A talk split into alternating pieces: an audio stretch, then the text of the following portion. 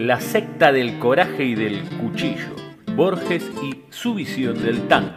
En 2016, la editorial sudamericana publicó, bajo el título El tango, cuatro conferencias que Borges dictó en 1965 sobre el género.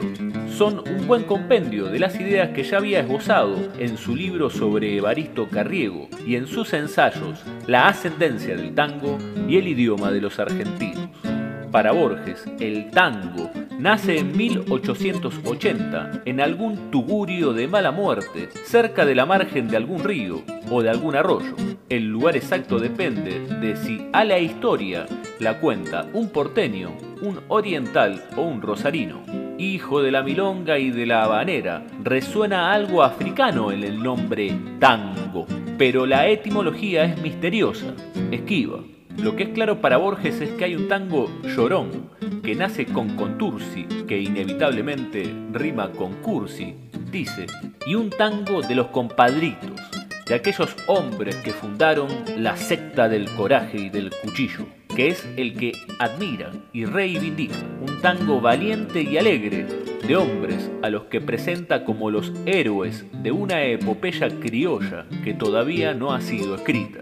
En el periplo que hace para explicar el nacimiento del tango y su éxito mundial, describe la Buenos Aires de casas bajas y tortugas en los aljibes, traza el croquis de sus barrios y de sus orillas, delinea los tres personajes fundamentales del tango, los compadritos, que se veían a sí mismos como gauchos, los niños bien, que importaron el box de Londres y exportaron el tango a París, y las mujeres de la vida.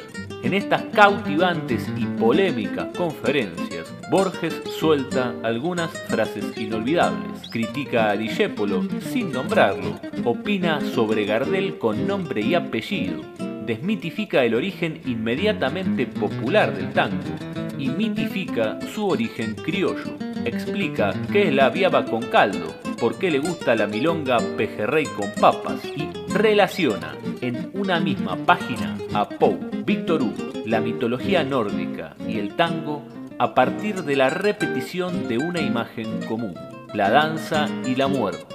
Porque a Borges, en definitiva, lo que lo fascinaba era ese otro baile, el del cuchillo.